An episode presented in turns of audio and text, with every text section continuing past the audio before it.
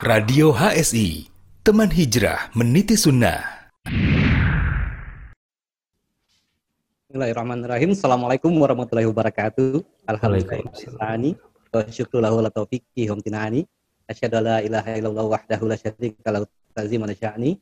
Wa asyhadu anna Muhammadan abduhu wa rasuluhu adda ila ridwani. Allahumma sholli alaihi wa ala alihi wa sahbihi wa ikhwani. Dari studio Hayasi Abdullah Roy pada ahad malam yang berbahagia ini, kami kembali menemani Anda dan keluarga tercinta dalam live program Bincang Radio HSI, Teman Hijrah Meniti Sunnah. Apa kabar sahabat? Semoga selalu dalam keberka keberkahan Allah, selalu dihidayahi menuju manhaj yang lurus dengan pemahaman Rasulullah Shallallahu Alaihi Wasallam dan para sahabatnya di Danullah Hajmain.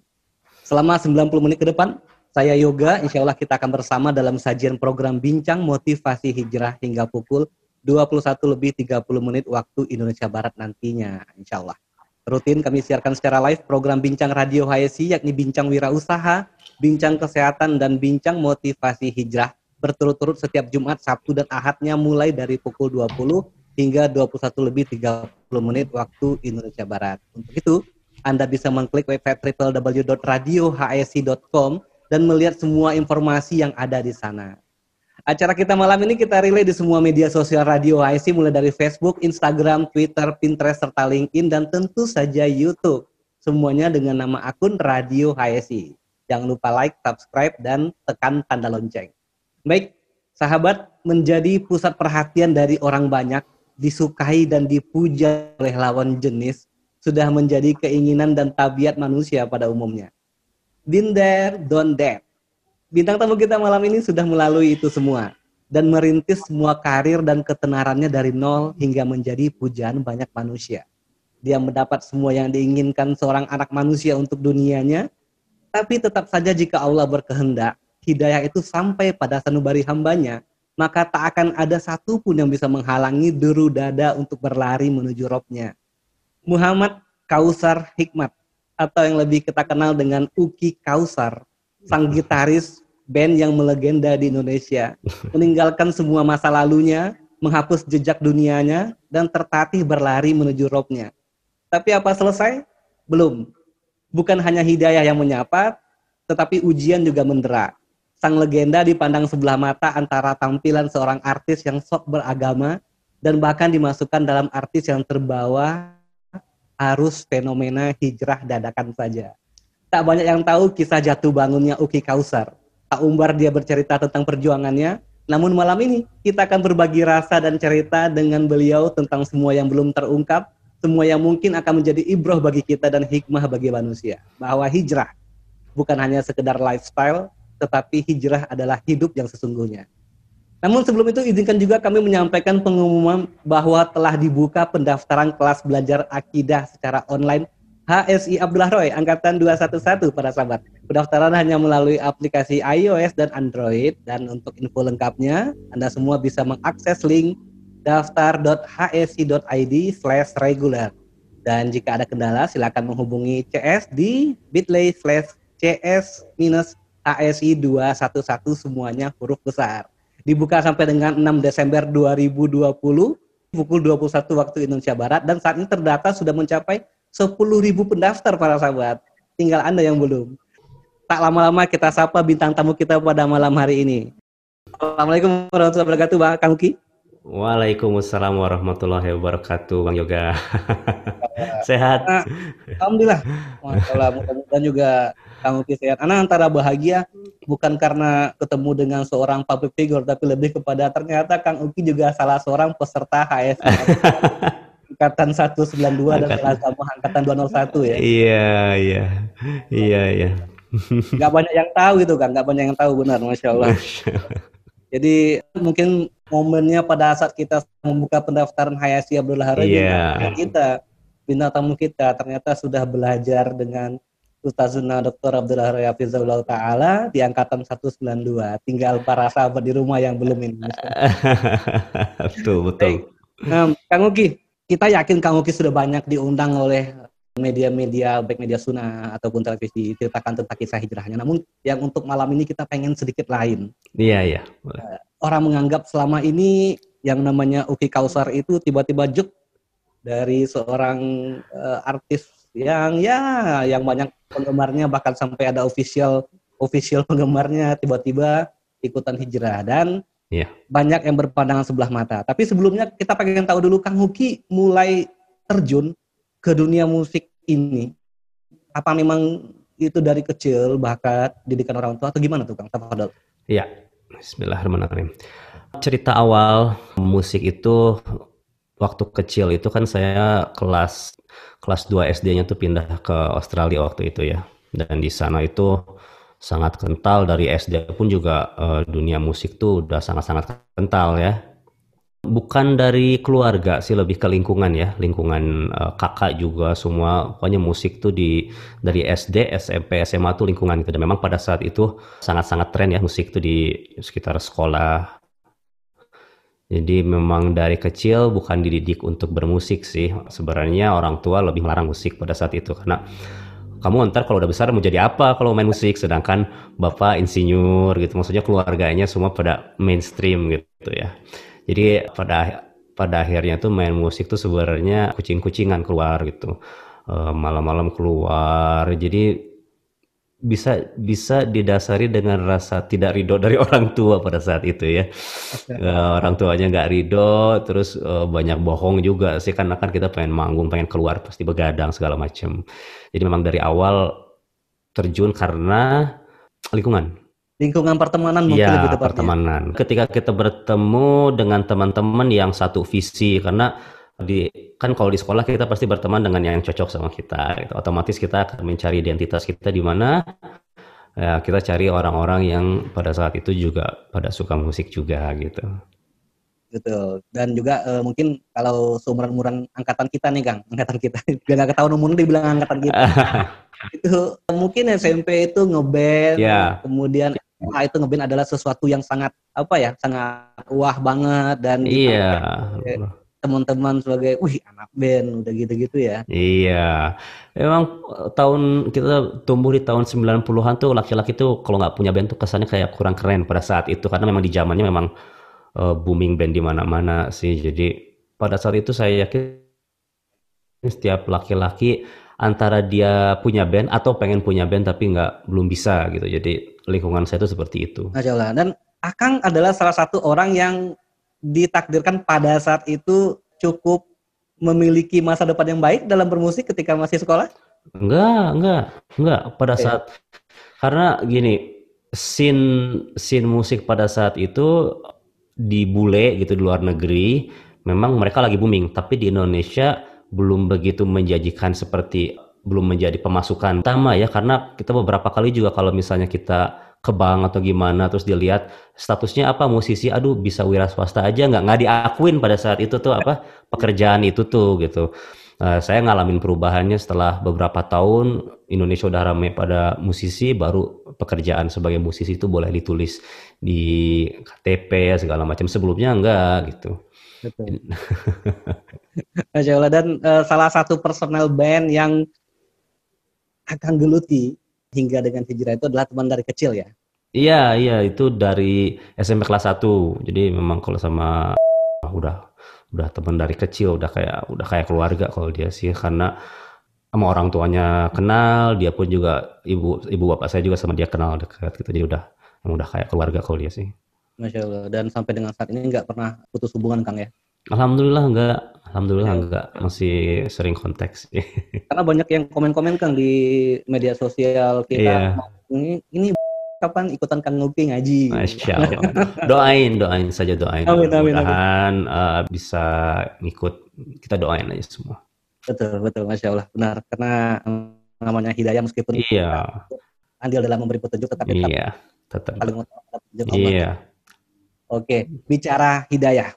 Ya. Ketika Kang sudah sampai di puncak nih bersama dengan teman-teman membentuk band yang ya dari awal langsung booming ya, dari awal langsung booming dan mendapatkan semua perhatian banyak halayak lah, apalagi di Indonesia band yang seperti ini baru muncul ya rock teknologi kah namanya apakah mm. uh, pop teknologi langsung booming itu uh, pada saat itu benar-benar ada rasa tenang atau memang gimana Kang? Karena biasanya kan kalau orang dari tiba-tiba pengen tiba-tiba jadi besar dan dikenal banyak orang itu ada yang memang ini ngerasa nih ini dunia gue nih. Atau memang ini bukan dunia gue kenapa gue kejebak ke sini? Gitu. Ya. Kalau tumbuh bareng-bareng dari kecil kan ya sama, sama itu jadi memang kita dulu main musik itu awalnya cuma keren-kerenan pengen pengen tampil keren gitu pengen pengen orang tahu kita. Cuma nggak pernah terpikir untuk bahwa ini akan menjadi mendapatkan uang banyak mendapatkan ketenaran. Maksudnya e, memang niat kita di awal bukan itu. Bukan untuk mencari ketenaran bukan untuk mencari uang yang besar. Cuma di awal kita memang awalnya hobi. Emang cuma pengen keren-kerenan. Cuma memang keterusan senang-senang-senang dipelajarin. Alhasil ya ini nggak disengaja. Semuanya serba apa ya bisa dibilang serba cepat juga iya. Walaupun kelihatannya lama prosesnya cuma setelah mulai SMA itu udah udah mulai profesional nah udah mulai profesional tuh udah mulai banyak yang ditinggalin tuh sekolah segala macam udah menjadi fokus utama tuh gitu Nah, dari situ tuh udah mulai nggak ada rem. Dan akan nggak kuliah waktu itu? Kuliah. Jadi kuliah waktu itu eh, di Bandung karena ingat waktu itu kita mau ujian UAS ya, mau mau ujian. Nah, waktu mau ujian itu dapat SMS dari manajer, ini kita rekaman jam 10 sekarang. Jadi pada saat itu tuh antara saya masuk mau ujian atau saya mau rekaman, itu di situ benar-benar pilihan hidup.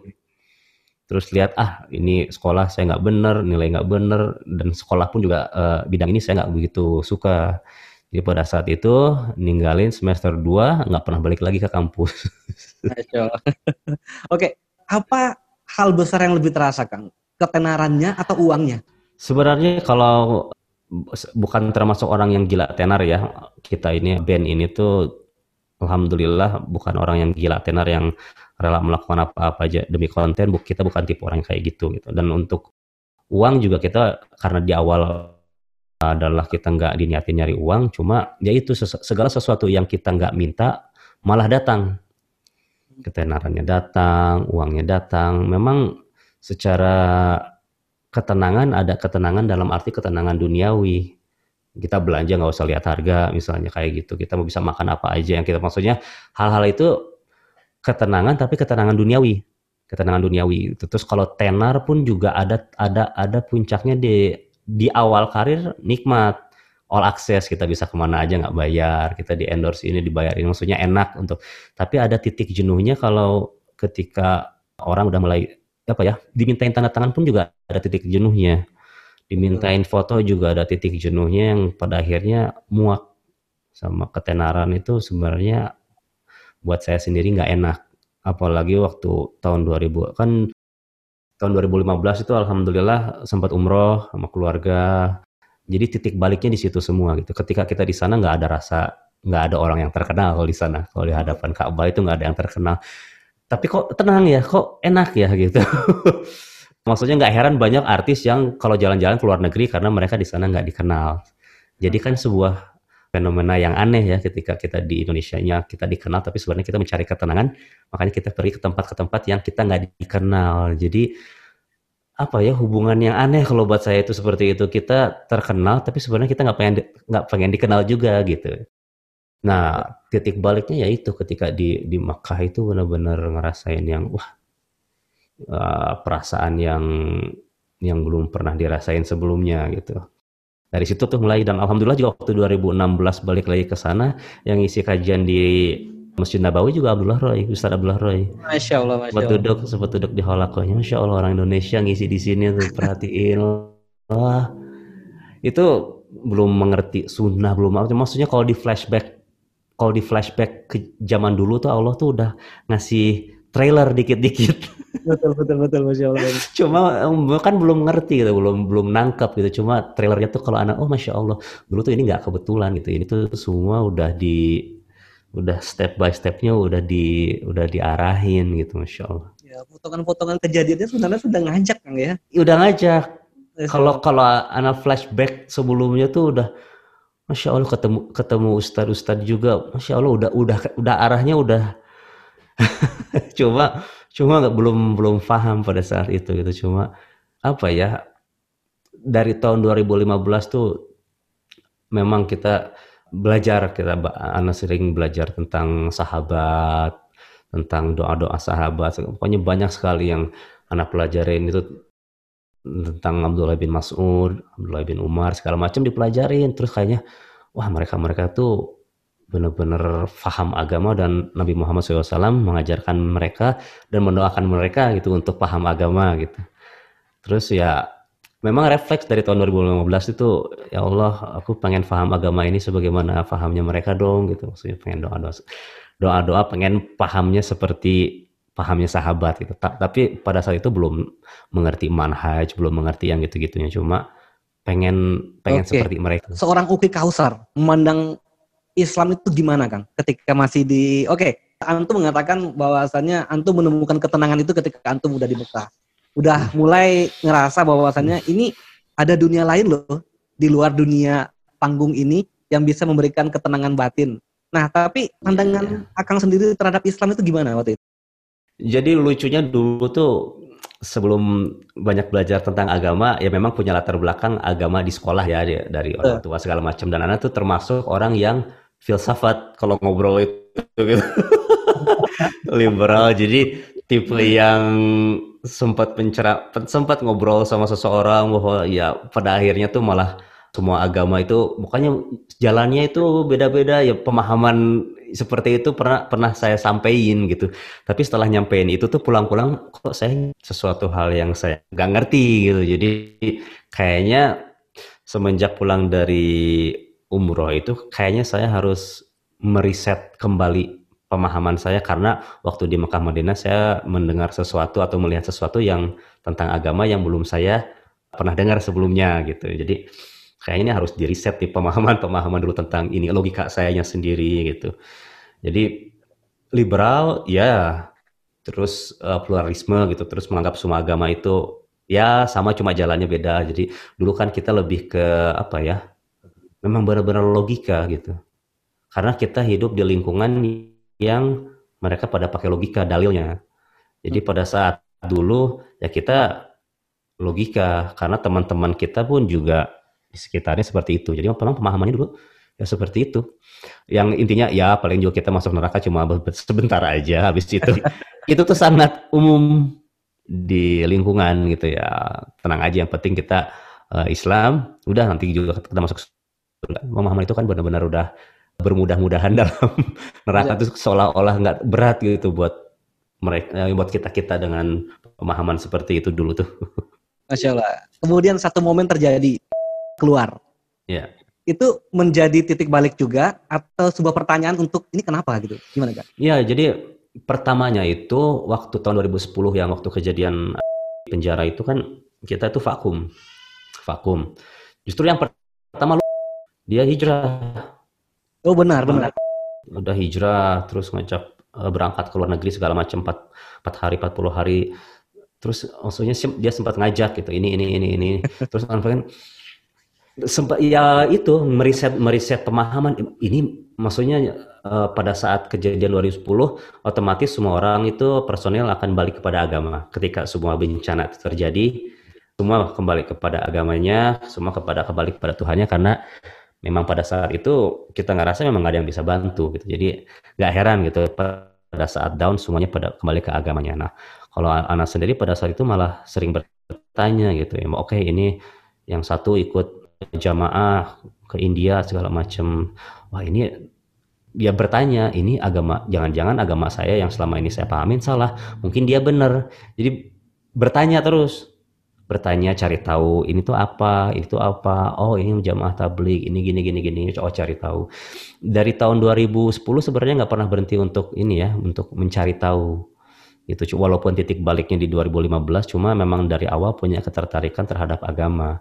Cuma kadang-kadang nggak mau mengikuti sesuatu yang saya nggak ngerti, belum tahu jarahnya apa, pemahamannya apa, walaupun diajak pada saat itu, aduh bentar dulu deh, mau dibelajarin dulu pada saat itu masih kayak gitu gitu. Nah waktu keluar itu abisan dia keluarnya pada saat itu alasannya bukan agama, walaupun kita tahu dia lagi mendalami agama, tapi waktu itu dia bilang keluar ada mau program mau mau ikut mau keluar negeri berapa uh, bulan segala macam gitu. Cuma sempat ngobrol juga tentang pemahaman ini teh apa? gitu. Aku pengen tahu ini teh uh, apa keluar kota segala macam sempat sempat juga belajar sama dia diskusi pengen tahu. Jadi menambah wawasan juga sih ya ini tuh apa? gitu. Ada ketakutan nggak kan jadi seakan-akan kalau ketika kita sudah ya terlihat seperti para personil yang duluan keluar itu mereka hmm. meninggalkan dunianya. Nah ketika akan melihat seperti itu ada ketakutan nggak ini kalau saya mengikuti mereka juga saya akan meninggalkan semua yang sudah saya rintis dari nol sampai dengan saat ini ada hal seperti itu nggak kan ya? Pada saat keluar sih sebenarnya saya belum pernah kepikiran untuk keluar sih. Benar-benar nggak kepikiran untuk oh ya keluar keluar. Apalagi pemahaman dia juga tentang dia studio masih ada jadi oh berarti keluarnya bukan bukan karena itu gitu. Cuma sempat nggak kepikiran sih pada saat itu cuma waktu saya mau keluar itu nggak terlalu banyak mikirin apa yang akan terjadi sama saya karena itu udah tiga tahun empat tahun dipikirin kayaknya kalaupun di dunia entertain pun juga kita masih mikirin, eh nanti album ke depan, album ke depannya laku nggak ya? Eh nanti tahun depan kita banyak konser, maksudnya itunya tuh nggak akan berhenti kalau dipikirin. Jadi waktu saya keluar sebenarnya udah nggak mikirin lagi ini kontrak gimana, uang saya mau gimana. Sempat sempat ada ada salah satu dari ya maksudnya mereka juga kan agamanya juga mereka ada pada kuat. Cuma ada yang berpikir misalnya udahlah kita ini dulu aja cari uang dulu nanti setelah ada modal baru kita keluar gitu. Dalam hati kok kayaknya kalau gitu kayaknya kita kayak nipu diri kita sendiri gitu. Kayak menipu Allah subhanahu wa taala kalau kita ngumpulin dulu harta baru kita hijrah. Iya kalau kita masih hidup kalau enggak kan. Gitu kan. Cuma waktu itu keluar itu benar-benar nggak mikirin sebenarnya nggak mikirin diri sih. Terjun memang terjun pada saat itu karena nggak ke istri juga nggak cerita cuma proses untuk nyampe ke ke tebingnya itu lama tapi ketika, ketika udah di tebingnya ah udahlah saya nggak lihat ke belakang saya loncat aja gitu. Masya Allah. Nah, oke okay, kita tahu ketika masih apa namanya keluar tapi tidak meninggalkan musik hmm. dan apa hal yang benar-benar benang merah antum yang benar-benar membuka wawasan antum bahwasannya ini ada sesuatu jalan lurus yang harus anak ikuti gitu. Oke. Okay. Kenapa uh, enggak, enggak enggak enggak ini maksudnya gini loh, Kang. Ada kenapa enggak ke mereka gitu? Iya. Kenapa kalian? Jadi alhamdulillah dia waktu waktu umroh itu dikasih buku oh. waktu itu. Buku itu adalah Al-Qur'an, ada ada cap stempelnya bahasa Arab dan itu bahasa Inggris waktu itu tuh si Al-Qur'annya. Dan Al-Quran itu ada ada komentarinya, ada ada tafsirnya dalam bahasa Inggrisnya. Semenjak pulang itu saya dedikasikan ah kayaknya setiap hari saya harus baca minimal satu dua ayat, satu dua ayat atau sampai sepuluh ayat aja lah minimal baca.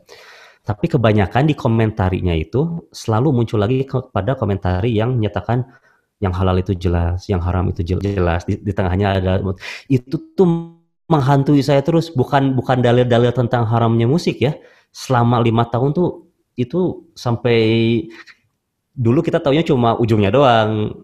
Kalau bersih bersih semua, kalau kotor dia adalah hati. Kita kan taunya cuma itu doang ya. Ternyata hadisnya panjang.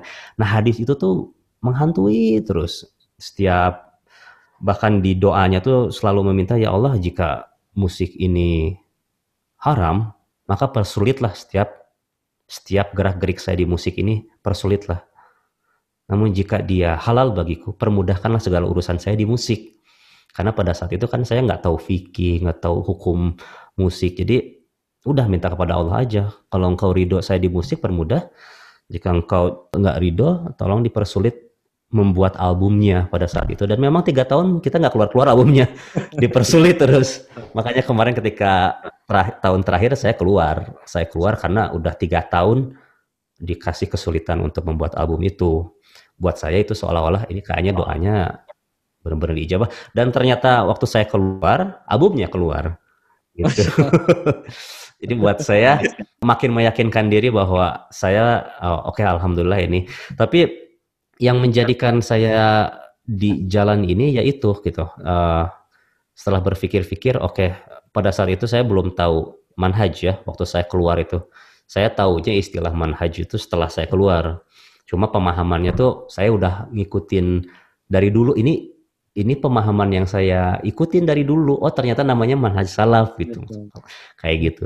Karena dulu berpikiran ya udahlah yang namanya musik itu dari zaman dulu sampai kiamat juga kayaknya orang akan memperdebatkan masalah haram dan halalnya. Akan ada selalu ulama yang mengharamkan, akan ada selalu ulama yang menghalalkan. Terus sampai pada akhirnya kepikir, ya iya kalau, kalau mendingan saya ngambil jalan amannya sesuai dengan nasihat yang ada di hadis itu kan ya. Betul.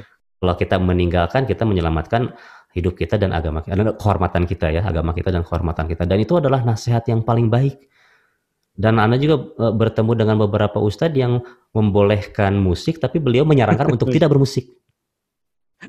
Gitu. Aneh. Jadi pada akhirnya bukan masalah hukum yang dia keluarkan, tapi setelah Anda nanya gimana sarannya, kalau disaran, kalau antum pengen belajar Al-Quran, saya sarankan jangan. Oh ya udah gitu.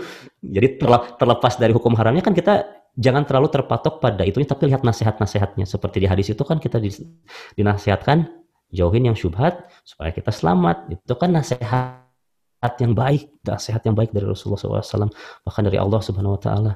Karena pikir ya udah ikuti nasihatnya aja, jangan mempersulit hukumnya. Nanti gimana hukumnya, musiknya apa, nadanya gimana, pusing kalau ke sana.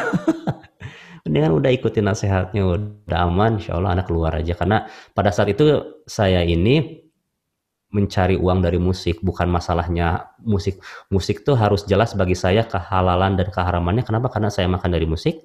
Anak saya makan dari musik istri juga makan dari sana. Kalau saya cuma pendengar aja mungkin saya nggak terlalu berat ya tapi karena saya ini tanggung jawabnya adalah masuk ke perut hasilnya jadi harus jelas itu Masya Allah, Masya Allah. Oke, Kang Uki kita tahan dulu sampai di sana. Ada pertanyaan-pertanyaan yang bakal menarik lagi yang akan kami tanyakan kepada Kang Uki untuk membongkar rahasia beliau ini gimana bisa hijrah dan istiqomah dalam hijrahnya. Baik, para sahabat radioisi di mana pun Anda berada, jangan beranjak dulu. Kita masih punya banyak waktu dengan Muhammad Kausar Hikmat atau Uki Kausar. Ya. Baik, kita ikuti dulu jeda iklan berikut ini. Pembukaan pendaftaran HSI Abdullah Roy, Angkatan 211.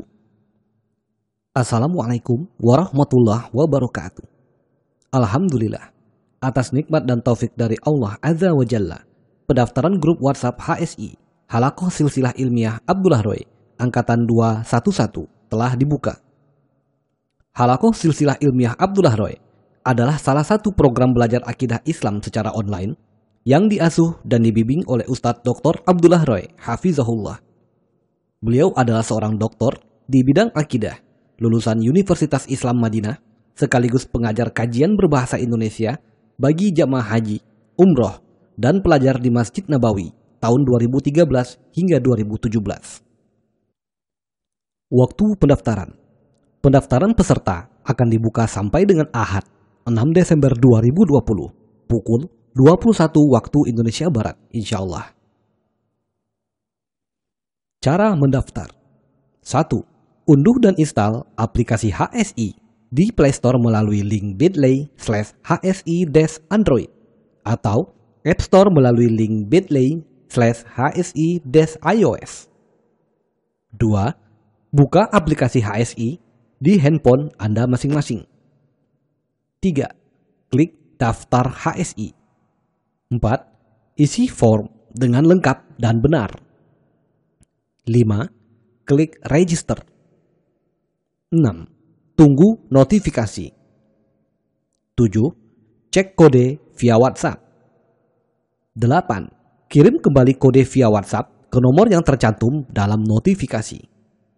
9. Selesai dan tunggu instruksi selanjutnya melalui WhatsApp atau aplikasi. Syarat pendaftar Calon peserta grup WhatsApp HSI Abdullah Roy adalah pengguna WhatsApp yang masih aktif dengan usia minimal 10 tahun. Memiliki gadget dan kuota yang memadai untuk menerima materi yang akan disampaikan melalui grup WhatsApp dan mengerjakan evaluasi melalui web hsi.id. Bersungguh-sungguh dan berkomitmen mengikuti pembelajaran silsilah sampai akhir. Berkomitmen mengikuti evaluasi di setiap silsilah. Anda memiliki kendala? Silakan hubungi customer service pendaftaran melalui link bit.ly slash cs-hsi 211. Semoga Allah memberi karunia kepada kita ilmu yang bermanfaat, akhlak yang mulia, dan amal soleh yang diterima. Barakallahu fikum.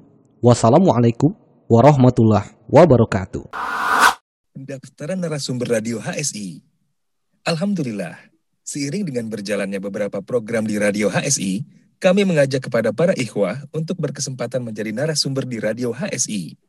Antum memiliki cerita menarik, pengalaman unik, kisah inspiratif, sharing kesehatan atau tibun nabawi, sampai tips dan trik lainnya. Profesi, pengusaha atau pedagang, teknik, IT, sipil, kedokteran, perawat atau bidan, ustadz, petani, guru, pegawai, freelance, dan lainnya. Nah, silahkan disalurkan melalui radio HSI. Eits, pastikan juga sumber cerita harus sahih dan tidak fiktif ya. Berikut adalah program Bincang Radio, Bincang Wirausaha, Bincang Kesehatan, Bincang Motivasi Hijrah, dan lain-lain. Yuk ikut bergabung dan ramaikan. Insya Allah, kebaikan sekecil apa pun yang kita berikan dapat menjadi jalan kebaikan yang besar bagi orang lain. Kita tunggu sharingnya ya. Jazakumullahu khairan. Barakallahu fikum. Radio HSI, teman hijrah meniti sunnah. Radio HSI, bersama melawan COVID-19. Sahabat Radio HSI, musim pandemi masih berlangsung di negara kita. Tingkatkan iman dan takwa kita. Semoga Allah Subhanahu wa taala mengangkat musibah ini. Mari bersama kita secara disiplin terapkan adaptasi kebiasaan baru sebagai wujud kontribusi kita di dalam memutus rantai penularannya. Berikut kebiasaan baru yang harus kita terapkan. Satu, pakai masker. Dua, sering cuci tangan dengan sabun dan air mengalir. Tiga, jaga jarak 1-2 meter. Empat, perbanyak asupan gizi dan vitamin untuk tubuh kita. Lima, hindari bepergian tanpa keperluan yang penting atau mendesak. Sahabat Radio HSI, mari bersama-sama kita hentikan penularan COVID-19. Radio HSI, teman hijrah meniti sunnah. Radio HSI teman hijrah meniti sunnah. Ingat para sahabat radio di rumah, eh, pendaftaran kelas belajar akidah secara online yang diasuh dan dibina langsung oleh Ustadz Dr. Abdullah Rai Hafizullah Ta'ala untuk angkatan 211 telah dibuka dan pendaftaran hanya melalui aplikasi di iOS dan Android. Dan untuk info lengkapnya, Anda bisa mengakses link di daftar.hsi.id slash regular. Dan jika Anda kendala, silakan menghubungi CS di bit.ly slash CS minus HSI 211 semuanya huruf besar. Dibuka sampai dengan tanggal 6 Desember 2020 pukul 21 waktu Indonesia Barat. Dan saat ini sudah terdata lebih 10.000 orang peserta sudah mendaftar termasuk Kang Ugi Kausar juga sudah menjadi keluarga besar dari HSI Abdullah Roy. Tinggal para sahabat Radio HSI di rumah yang belum mendaftar di KBM HSI Abdullah Roy Angkatan 211. Kita tunggu. Baik, kita lanjutkan dengan Kang Ugi Kausar. Iya. Kang, beberapa tahun belakangan dari mulai 2018 atau sebutlah 2017, 18, 19 mulailah fenomena artis hijrah ini begitu booming ya. Di mana-mana kalau orang cari ketik kata kunci artis hijrah keluar si A, si B. Kemudian pada kalau nggak salah 2018 apa 2019 ya, tiba-tiba ada sebuah tampilan video eh, Jember. Masya Allah. Ustaz Syafiq Hafizullah Ta'ala memanggil nama seorang Uki Kausar di hadapan jamaahnya. Dan pada saat itu heboh banget, videonya heboh banget. Nah ini cerita Jember nih gimana Kang bisa sampai terjadi? Benang merahnya gimana sampai Antum bisa mengikuti Ustadz yang Alhamdulillah berada di manhaj yang benar. Gimana Kang? Tawadol. Iya. Jadi sebelum keluar itu sempat bilang ke istri saya mau mau kayaknya udah nggak akan main musik cuma nggak tahu kapan keluarnya istri tuh nggak tahu mau keluarin kapan gitu cuma hanya mau bilang aja bahwa saya ngasih tahu bahwa udah udah nggak nyaman di, di sini dengan apa yang kita pelajarin segala macam tuh kayaknya nggak nggak nggak cocok gitu. Terus, nah sebenarnya dari dulu tuh selalu berdoa ya Allah pengen dong punya teman ustadz pertemukanlah aku dengan seorang ustadz yang bisa yang mengajarkan agama sama saya gitu. Itu juga doa lama banget diminta ya. Nah alhasil tuh manggung di kalau nggak salah di Bintan ya, di Bintan kalau nggak tahu lupa di Bintan atau di mana. Ana duduk di pesawat tepat di depan Ustaz Syafiq. gitu di Ustadz Di Syafiq. depan Ustaz Syafiq, Masya Allah. Nah, dan sebenarnya belum pernah ngikutin. Jadi ada satu kajian tentang musik yang saya simpan di handphone saya Ustadz Syafiq, tapi belum saya tonton dan belum berani saya tonton. Nah itu karena kajiannya satu setengah jam lama. Karena kan memang dari dulu pencariannya lama kan ya kata Ustadz ini gini gini gini gini. Cuma ada satu kajian yang pada saat itu nggak pernah saya nonton. Cuma nonton depannya doang. Nonton waktu Ustadz waktu itu lagi di pesantren dan dia main musik. Anak pikir, oh ini pasti Ustadznya membolehkan musik pada saat itu karena belum tahu ya. Jadi anak simpen tuh dulu. Istri yang sering nonton, istri sering nonton kajian Ustadz Syafiq tuh sering gitu. Ini orang ki sering nonton ini dong. Istri tuh suka kasih suka kasih tahu sering tonton beliau. Cuma pada saat itu anak belum nonton aja. Nah pas di pesawat salah uh, kru kru teman saya tuh bilang itu ada Ustadz tuh di pesawat gitu. Nah lihat, eh ada Ustadz Syafiq nih gitu. Nah di pesawat itu tuh Anda nyuratin ke beliau kayak pertanyaan kalau di kajian padahal belum pernah ikut kajian. Ngasih surat ke beliau uh, ada cerita sedikit curhat sedikit tentang ini saya udah mulai resah segala macam segala macamnya gitu. Bijaknya beliau pada saat itu nggak langsung menjatuhkan hukum ini. Ini beliau hanya hanya uh, hanya memeluk saya berdoa aja sabar nggak langsung menjatuhi ini adalah enggak beliau sangat-sangat bijaksana pada saat itu. Nah, besok paginya tuh beliau lagi kajian. Kajian. Ana sempat ikut kajian tuh pagi-paginya tuh sebelum manggung tuh masih ikut kajian. Belum nggak bahas tentang musik gitu. Cuma itu tuh kalau nggak salah di bulan Novemberan lah. Novemberan. November terus di bulan Desembernya tuh Ana lebih sering lagi oh, belajar udah makin nggak nyaman. Nah puncaknya itu memang di tahun baru uh, tahun baru sebenarnya Ana udah keluar di tahun baru itu di uh, manggung beres beres manggung tahun baru itu keluar gitu dalam hati kayaknya udah nggak bisa deh nah waktu sebelum tahun baru tuh Ana sempat SMS ke Ustadz Ustadz kayaknya pengen main ke Jember pengen hmm, belajar ya. pengen pengen ya pokoknya pengen belajar aja. Karena sebenarnya waktu di sebelum ke Jember juga saya udah memutuskan untuk mau keluar. Taunya setelah ada itu baru keluar gitu. Uh, nah setelah diundang ke sana kan ketemu sama banyak ini ya banyak ketemu juga Ustaz Arifin Badri di sana terus banyak masukan juga nah dulu tuh lucunya nih ya dulu tuh di Twitter sempat debat tentang musik waktu saya masih di musik Wah, tentang musik boleh enggaknya Uh, dan ternyata orang yang mendebat saya itu tuh bahwa musik itu haram itu dia adalah seorang yang kerja di Jember juga dan saya ketemu di sana Waktu ke sana Mas Uki, ingat nggak dulu kita pernah debat gini gini gini gini.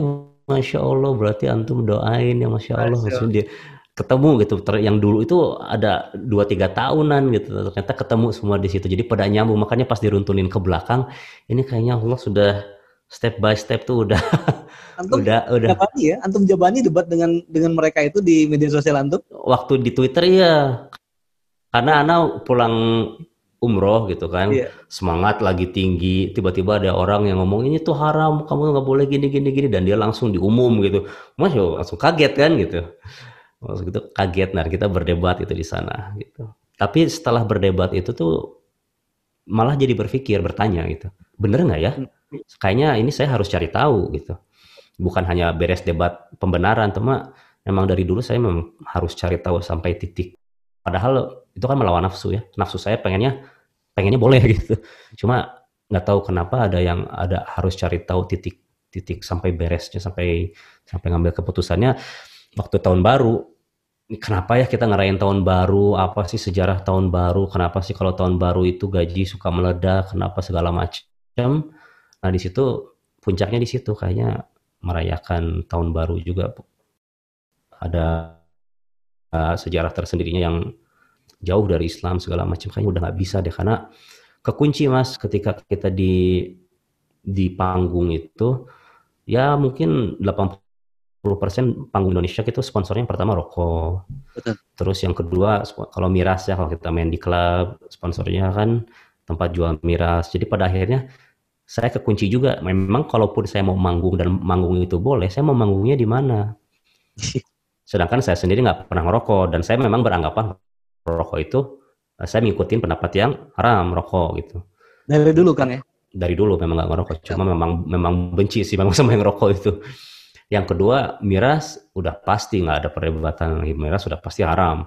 Jadi saya mau manggung di mana?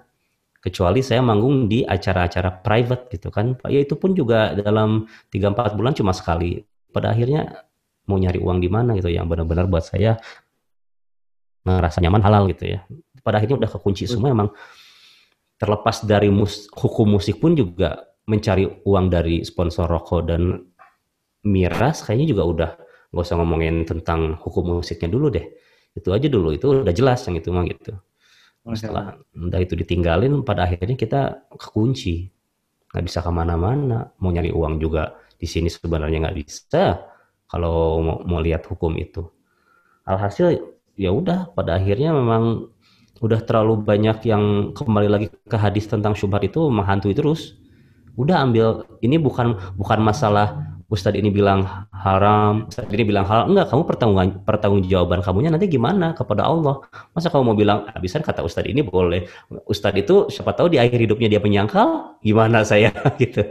Kalau ternyata Ustadz yang membolehkan pada akhir hidupnya dia bilang, oh iya ternyata nggak boleh gitu. Kan kita nggak tahu. Jadi buat saya ini udah pure tanggung jawab saya kepada Allah gimana. Ya kembali lagi kepada hadis itu ya saran Rasulullah SAW adalah kalau kamu ragu, ya tinggalkan. Dan alhamdulillah menurut saya saya mengambil keputusan yang tepat gitu. Jadi kalaupun nanti di akhirat ternyata musik itu boleh, saya nggak bebas, nggak ada masalah karena saya nggak ngikutin. Tapi kalau ketika di akhirat Allah mengumumkan misalnya ternyata hukumnya haram, wah celaka. Betul, masya Allah. Kita ambil amannya aja udah gitu. Masuk logikanya, masya Allah benar. Iya. Masya Allah. Baik, Kang Nuki, ada dua kehidupan di sini, Kang sebagaimana tadi Kang Uki bilang musiknya Kang Uki dipengaruhi oleh lingkungan. Nah ini Anda melihat ada perpindahan lingkungan ketika Antum memutuskan berteman dengan para asatid, akhirnya uh, kenal baik dengan Ustaz Syafiq, kemudian bergaul dengan para ikhwah di Jember. Sementara Antum punya lingkungan lain, ada di sana, hmm. ada label di sana, bahkan ada istri Antum di sana. Nah ini berpindah dari satu habitat ke habitat yang lain, antum nggak pertama nggak mikirin mereka, yang kedua gimana mereka ke antum? Gimana tuh Kang? Iya, iya memang itu agak berat ya. Jadi, masya Allah.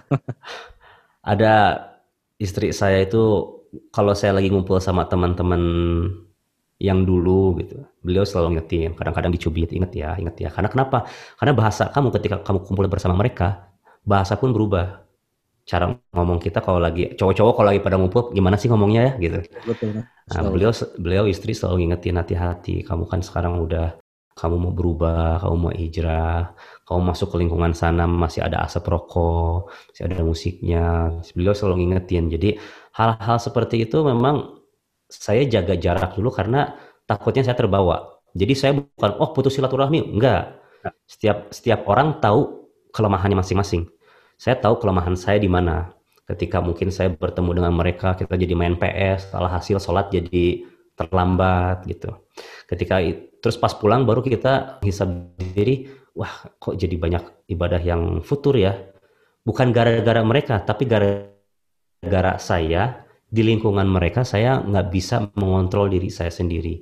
Mungkin kalau orang yang berbeda, mungkin kalau ustadz di sana nggak akan kepengaruhi, tapi karena saya ini baru, dan belum punya kemampuan untuk uh, berdiri tegak di sana, saya memilih untuk men menjauh dulu dari sana untuk mempelajari agama, memperkuat iman saya. Tapi alhamdulillah kalau dengan teman-teman yang dekat seperti segala macam mereka yang sangat ngerti hubungannya sangat baik gitu. Maksudnya nggak nggak nggak gimana gimana gitu. Cuma buat saya sendiri kenapa saya nggak ada nggak berada di lingkungan itu kadang-kadang karena saya ada ada ada takut sayanya memasukkan diri ke dalam fitnah gitu. Tapi kalau misalnya kita ketemuan di mana, kita ketemu di base camp dia mau ngobrol aja enak. Tapi kalau kadang-kadang kan masih suka eh nonton manggung yuk ke mana kita ikut gitu kan. Saya tahu kelemahan saya, saya takutnya digoda sama syaitan. Tuh lihat tuh enak-enak dengan segala macam dan segala macam. Dan saya juga nggak mau berada di sana gitu. Jadi mungkin sekarang lebih menjaga kalau bertemu situasinya seperti apa, insya Allah saya bisa hadir. Tapi kalau situasinya seperti acara TV, kita ngumpul, atau ada manggung, ya lebih baik sayanya membatasi diri untuk itu sih. Masya Allah. Dan dengan lingkungan baru pun antum tidak ada rasa seperti orang asing?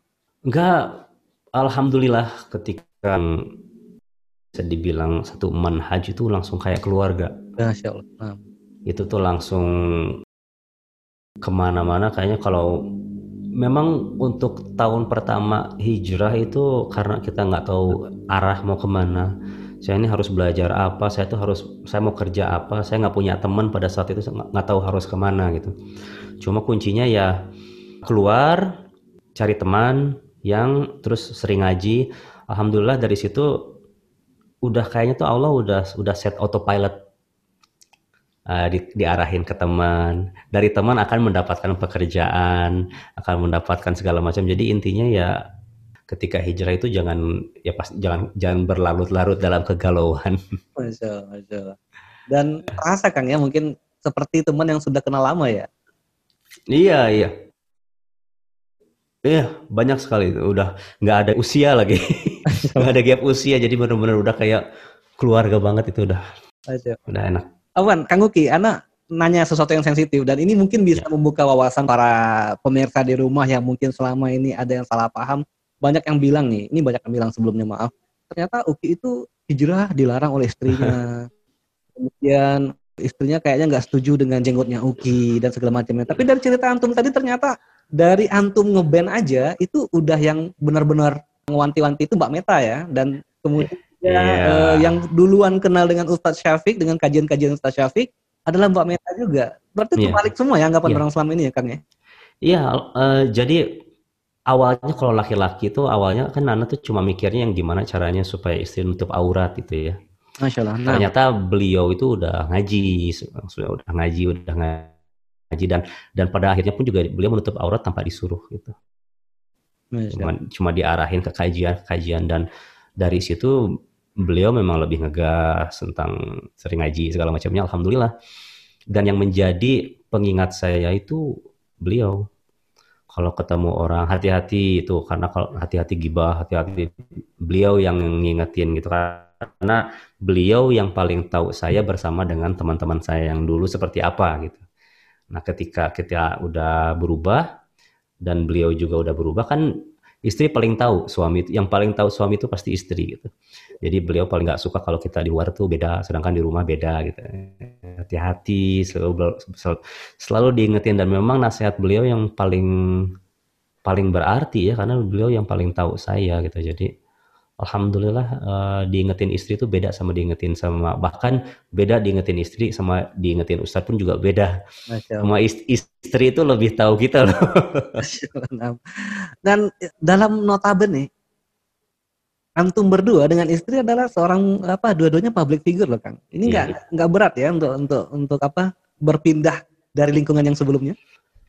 Saya yakin buat istri lebih berat lebih berat karena lingkungan lingkungannya temannya maksudnya beliau juga di sinetron di presenter sama sama-sama berat gitu cuma beliau berubah juga karena ya otomatis laki sekarang suaminya udah berubah udah nggak main musik beliau pun juga secara otomatis semuanya maksudnya saya nggak pernah minta ke beliau jangan main ini jangan main itu nggak alhamdulillah pada akhirnya kalau udah menuntut ilmu dan ngaji itu luntur sendiri Beda dengan kalau kita cuma dikasih tahu ini nggak boleh, ini haram, jangan gini gini, nggak akan ngaruh ke dianya.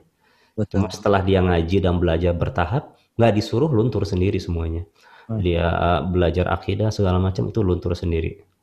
Masya Allah. Nah, oke kita ke fase ketika Kang Uki di tahun baru terjun, terjun bebas. What the hell deh dengan semua musik dan segala macamnya. Nah, Uki yang baru ini mau jadi apa? Aku tahu arahan tuh mau ke mana pada saat itu? Gak tahu memang memang satu tahun satu tahun pertama tuh kayak orang bego memang. Masya Allah. Dalam arti masih sering digodain, masih sering digodain setan. Wah, look what you've done gitu. Lihat kamu berbuat apa. Sekarang kamu keluar. Sekarang kamu nggak punya uang. Sekarang kamu nggak punya pekerjaan. Semua orang mencaci kamu. Mau jadi apa kamu? Maksudnya itu tuh diganggunya seperti itu gitu diganggunya seperti itu ketika maki-makian di sosmed segala macam ini pemahaman sesat segala macam sempat kepikir galau seperti itunya ada cuma ada kisah yang tentang Nabi Musa alaihi salam waktu diusir waktu dia beliau keluar dari Mesir beliau berdoa yang kurang kalau nggak salah itu adalah ya kebaikan apa pun yang kau berikan padaku aku akan terima gitu maksudnya. Nah doa aku juga doa ya Allah apa aja apa aja aku terima. Masya Allah masya Allah. Dan itu pada saat antum nggak kenal ini manhat apa ini ya yang tahunya belum belum belum belum. Karena kita nggak tahu harus belajar apa harus belajar ini. Maksudnya anak tahunya bahwa saya berdasarkan hadis tentang syubhat udah itu aja itu udah cukup buat saya. Saya ya Allah aku pengen menyelamatkan agama saya sama kehormatan saya. Itu aja dulu. Pada saat itu belum belajar belum tahu HSI belum tahu apa-apa belum tahu. Cuma intinya adalah nyelamatin dulu diri saya aja dulu. Ya itu galau selama setahun nggak punya temen dulu memang udah bisnis baju tapi kan dulu cuma hobi. Waktu di band kan waktu di waktu di band jadi belum belum nggak tahu mau kerja ke mana sempat ngelamar kerja ke sana sini juga kerja. sampai iya. sempat ngelamar jadi audio engineer. Seorang Uki Kausar ya masya Allah seorang Uki Kausar ini kita nggak tahu nih Kang. Seorang Uki Kausar ngelamar kerja menjadi audio engineer gitu. Iya. Oh, di iya. salah satu ini ada ada seorang ada ustadz yang udah ya udah established kayak gitu segala macam sempat dikirim CV-nya nggak ada jawaban. Baru ada jawabannya sekarang setelah setahun itu maksudnya eh, dalam setahun itu emang galau cuma ya udah aku riset mungkin mungkin kayaknya satu tahun ini saya manfaatin untuk belajar aja deh karena salah satu saran dari Ustadz Syafiq juga Uki jangan dulu tampil ke sana ke sini ke sana ke sini kamu belajar aja Masya Allah. Belajar, nah. belajar, belajar, belajar aja. Dan setiap ustadz yang saya ketemu pada saat itu menyarankan untuk itu. Jangan dulu banyak keluar, ikut kelompok ini, kelompok itu, tampil sana, tampil sini. Jangan semua menyarankan, udah belajar belajar belajar nah itu selama hampir satu tahun tuh 2019an sampai sempat akhir tahun karena ikut HSI 192 itu udah hampir setahun ya nah, udah betul, hampir setahun betul. pokoknya nyari tahu aja tentang Ustadz Abdullah Roy pada saat itu anak lihat di YouTube-nya ini, ini pernah ketemu ini di di Madinah. Ada sempat udah dah mau mau mau ngikutin gitu, mau ngikutin. Alhamdulillah ikutin Instagramnya segala macam, ngikutin tuh dari mulai pengagungan ilmu segala macam lima menit. Mulai tertata oh iya pagi-pagi belajar di HS gitu. Maksudnya uh, menata ulang hidup menata utang. Kan kalau dulu kan kita tuh hidup ada manajer. Diatur Betul. diatur. Kamu manggung nanti kamu latihan. Jadi kita udah otomatis mau apa aja ketika manajer itu lepas kita harus memanage diri diri kita sendiri. Itu yang pertamanya agak susah buat saya. Membagi antara oke okay, saya mau kerja apa terus saya mau menuntut ilmu di bidang agama. Oke arahnya mau ke mana nih? Mulai itu mulai nyari-nyari. Alhamdulillah ketemu HSI Halba. Jadi sampai sekarang fokusnya ya kerja belajar kerja belajar. Itu aja udah. Masya Allah ya. Masya Allah. Afwan antum tidak kepikiran bahwasannya semua ustadz juga baik? Oh, Ustadz Syafiq ada dan ustadz yang tidak berjalan di mahat yang benar juga ada. Karena ini sekali lagi Afwan para artis kan juga seperti itu Kang ya. Wah ini ustadznya baik nih enak nih juga diikutin. Nah Kenapa seorang Uki Kausar juga tidak tidak seperti itu? Apakah memang ada trailer-trailernya lagi dari Allah atau gimana kan? Ini nggak tahu kenapa, tapi ya, dulu sebelum di Manhaj, sebelum ke Ustadz Syafiq itu sempat ikut beberapa kajian yang memang bukan di sunnah. Tapi nggak tahu kenapa, kok nggak masuk ya? Maksudnya buat saya pribadi ya, Betul. datang datang ke kajiannya bukan online, maksudnya datang ke kajian ke sana terus ngobrol. Tapi kok banyak ngomonginnya logika dan ternyata logika beliau sama Ustadz yang ini pun juga beda logikanya. Betul, betul. Gitu. Cuma maksudnya jadi bi malah makin bingung yang ada gitu. Karena tidak berdasarkan dalil segala macam uh, puncak-puncaknya anak tuh udah mulai ini ketika mereka ngomongin tentang Wali Songo bahwa nyebarin musik tentang uh, saya belum tahu persis sejarah tentang Wali Songo dan saya nggak bisa berhujah dengan mereka karena saya nggak tahu sejarahnya. Betul. Jadi ngobrolnya tuh ya susah aja maksudnya karena mereka pakai logika. Nah ketika mereka ngomong pakai logika, logika saya juga nggak masuk. Beda gitu dua logika. Hmm. Beda kalau basisnya adalah Al-Quran dan Sunnah, udah nggak ada udah nggak ada apa tolak ukurnya satu gitu. Kita di atas itu. Tapi kalau ketika ngomong logika, kita, saya saya beda, dia dia beda, dan dia pun juga dengan ustadz yang lain juga beda gitu. Jadi menghukuminya pun beda. Dan alhamdulillah, alhamdulillah gitu. Walaupun sebelumnya anak ke mana-mana bang, bahkan sampai perang ikut kajian Syiah. Masya Allah. dalam dalam arti pencarian, pengen tahu semua, pengen tahu.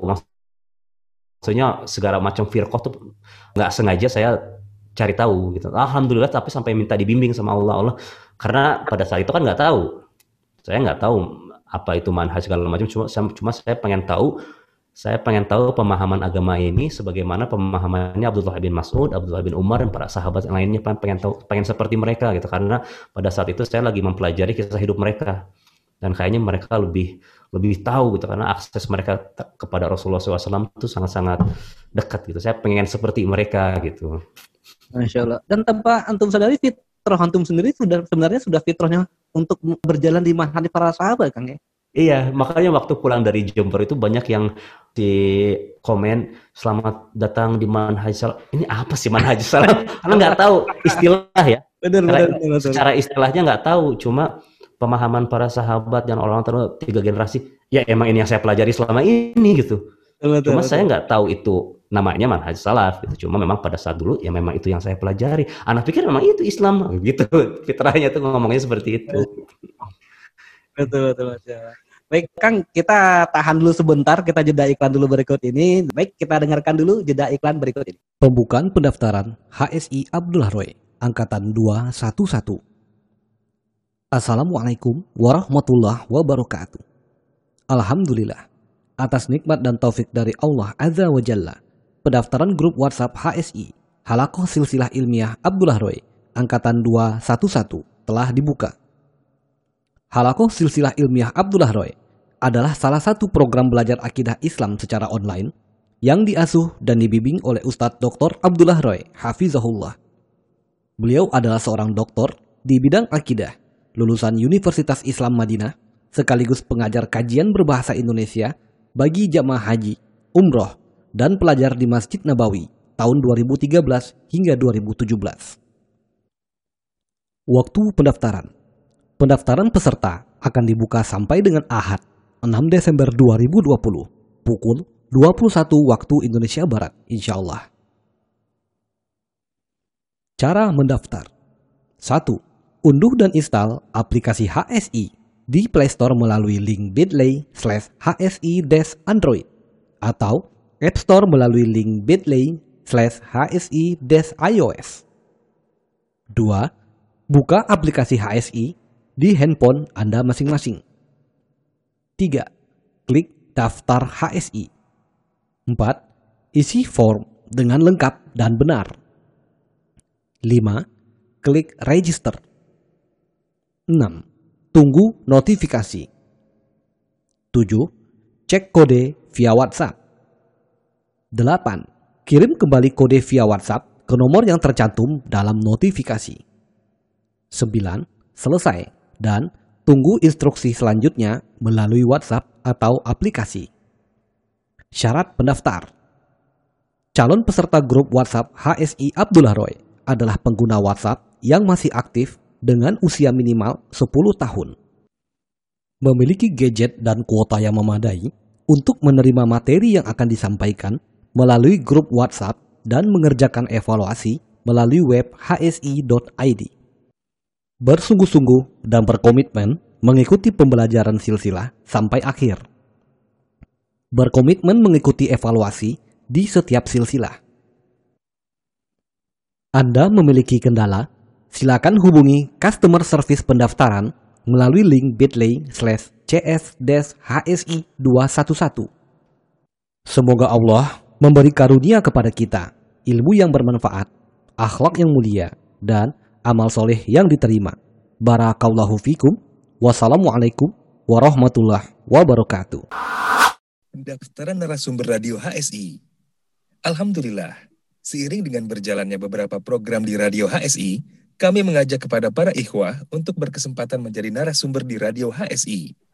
Antum memiliki cerita menarik, pengalaman unik, kisah inspiratif, sharing kesehatan atau tibun nabawi, sampai tips dan trik lainnya. Profesi, pengusaha atau pedagang, teknik, IT, sipil, kedokteran, perawat atau bidan, ustadz, petani, guru, pegawai, freelance, dan lainnya. Nah, silahkan disalurkan melalui radio HSI. Eits, pastikan juga sumber cerita harus sahih dan tidak fiktif ya. Berikut adalah program Bincang Radio, Bincang Wirausaha, Bincang Kesehatan, Bincang Motivasi Hijrah, dan lain-lain. Yuk ikut bergabung dan ramaikan. Insya Allah, kebaikan sekecil apa pun yang kita berikan dapat menjadi jalan kebaikan yang besar bagi orang lain. Kita tunggu sharingnya ya. Jazakumullahu khairan. Barakallahu fikum. Radio HSI, teman hijrah meniti sunnah. Radio HSI, bersama melawan COVID-19. Sahabat Radio HSI, musim pandemi masih berlangsung di negara kita.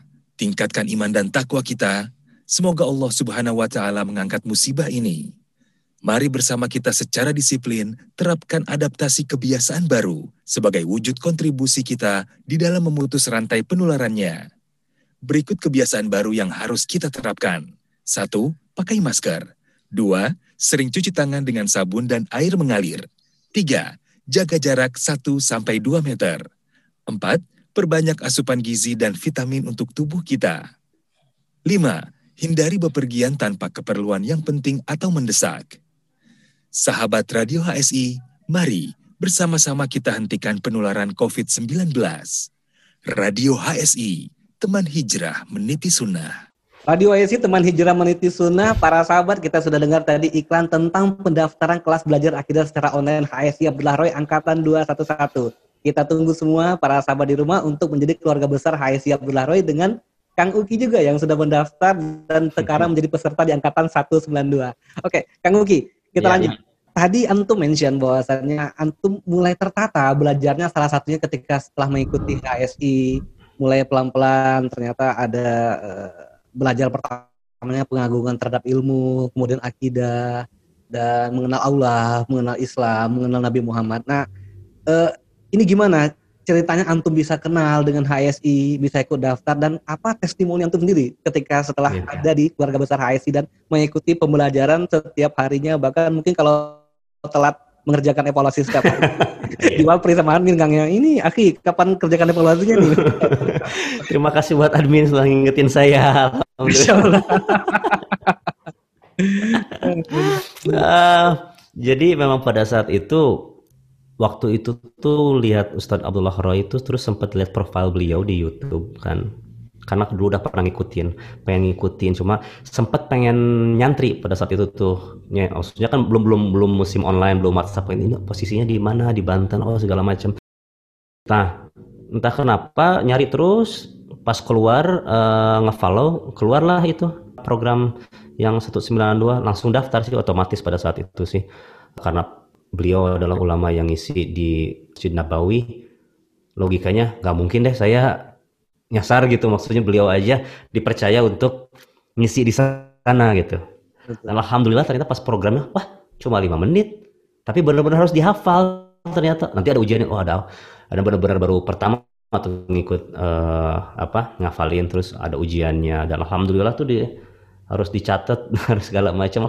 Sampai pas dia lihat hampir setahun udah 200 halaman kan kita catatan tuh ya. Alhamdulillah.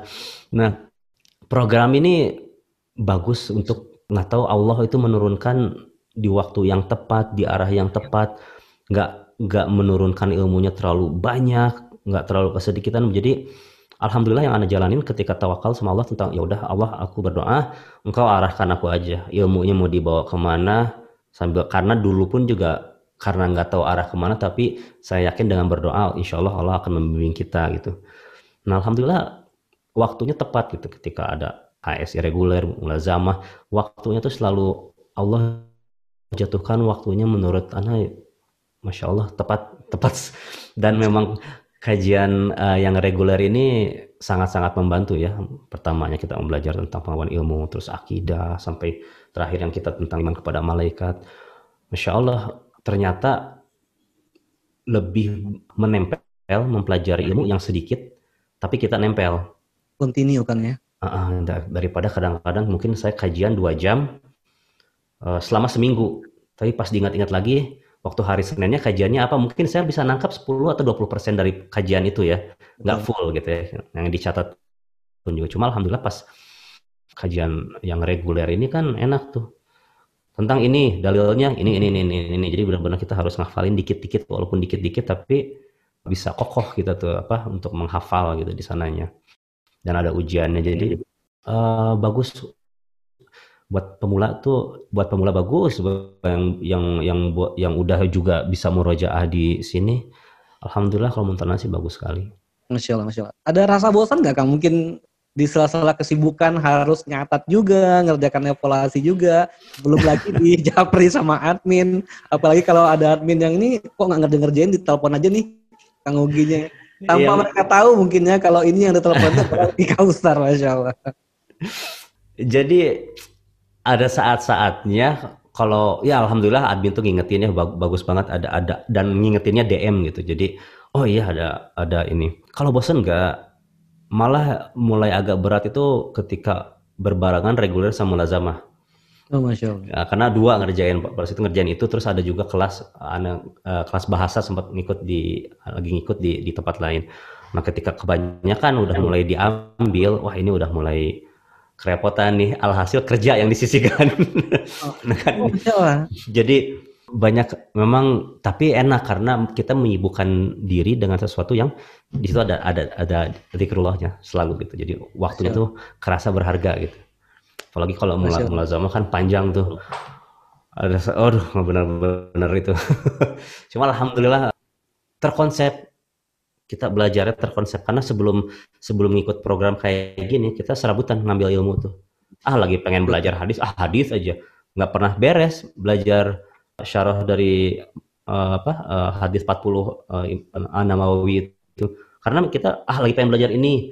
Ah sekarang pengen belajar uh, doa solihin. Nggak pernah beres. Tapi setelah mengikuti saran dari Ustadz Abdullah Rai mulai dari matan yang kecil dulu mulai maksudnya lebih beliau bukan hanya mengajar tapi ngasih tahu nih loh cara belajar tuh terkonsep yang kayak gini. Memang kalau kita baru hijrah pasti pengen menangkap semua ilmu, pengen instan semua tuh pengen jadi jadi aja. Dan orang-orang sekitar kita tuh pengen langsung jadi pengen kita untuk langsung jadi. Akidahnya harus kayak gini dulu, sedangkan kita belum nyampe ke sana gitu. Nah, jadi uh, alhamdulillah di kajian ini tuh benar-benar beliau pelan-pelan gitu karena mungkin beliau lebih mengerti ya sebagai guru beda kalau teman kan pengennya antum harus kayak gini akidahnya harus uh, gitu ya. jadi kadang-kadang ada tekanan dari teman-teman juga gitu maksudnya kalau antum nggak belajar ini antum keluar dari uh, manhaj salam iya ini lagi belajar pelan-pelan gitu pelan-pelan dan untuk sebagai informasi juga Ustadz sudah mulai merekam suaranya sejak masih di nah di sana kan karena beliau selalu bilang uh, di Madinah di Nabawi. Masya Allah. Gitu. Nah, beliau masih jadi apa namanya mahasiswa. Masih mahasiswa. Ya. Masya Allah. Dan benar-benar ilmu yang diberikan kepada kita gratis dan iya. bermanfaat. Makanya kita tunggu para sahabat radio juga ikut mendaftar di angkatan 211 nantinya. Oke. Okay. Yang MK. Kita bicara MK sekarang. Nah, iya. dalam pencarian antum itu tadi ada ya rasa-rasa ketika tidak lagi manggung, ketenaran itu tidak ada lagi dan terlebih-lebih mungkin dari sisi ekonomi sudah nggak seperti dulu lagi gitu. Kalau dulu yeah. misalkan kalau beli barang nggak perlu lihat lihat harga. kalau sekarang mungkin harus banding-bandingkan dulu gini. Nah sampai antum ada di posisi stabil dengan NK clothing. Ceritanya gimana kan?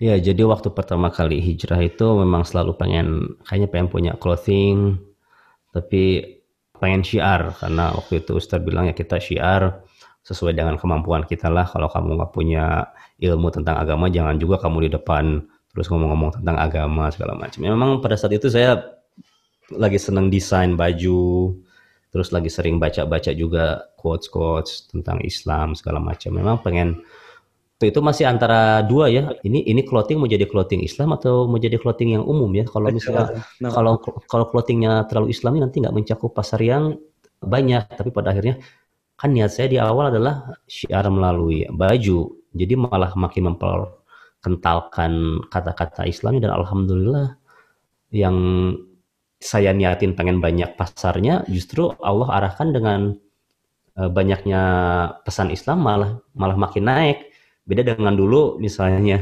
uh, bajunya umum malah nggak laku Masya Allah, tapi sekarang kembali ke niat awal Allah arahkan malah jadi alhamdulillah jadi uh, kembali ke niat awal memang syiar lewat kata-kata dan uh, ngobrol dengan ustadz juga beliau bilang kita ini kan baju itu seperti billboard, seperti iklan. Apa yang kita akan iklankan kepada manusia.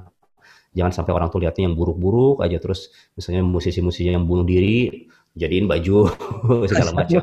betul, betul, betul. Coba, coba kalau bi biasain orang itu supaya melihat itu kata-kata yang baik lah minimal gitu, suatu hal yang indah, pasti mereka pun juga akan ada pengaruhnya gitu. Kebaikan itu pasti punya ngaruh. Kalau di billboard itu kata-kata yang baik atau iklan itu, insya Allah akan membaik semuanya. Oh ya udah atas saran itu juga mulai itu melawan melawan yang yang ya itulah karena kan dulu waktu di zaman di itu kita pakai baju tulisan tulisannya juga luar biasa tidak beradab.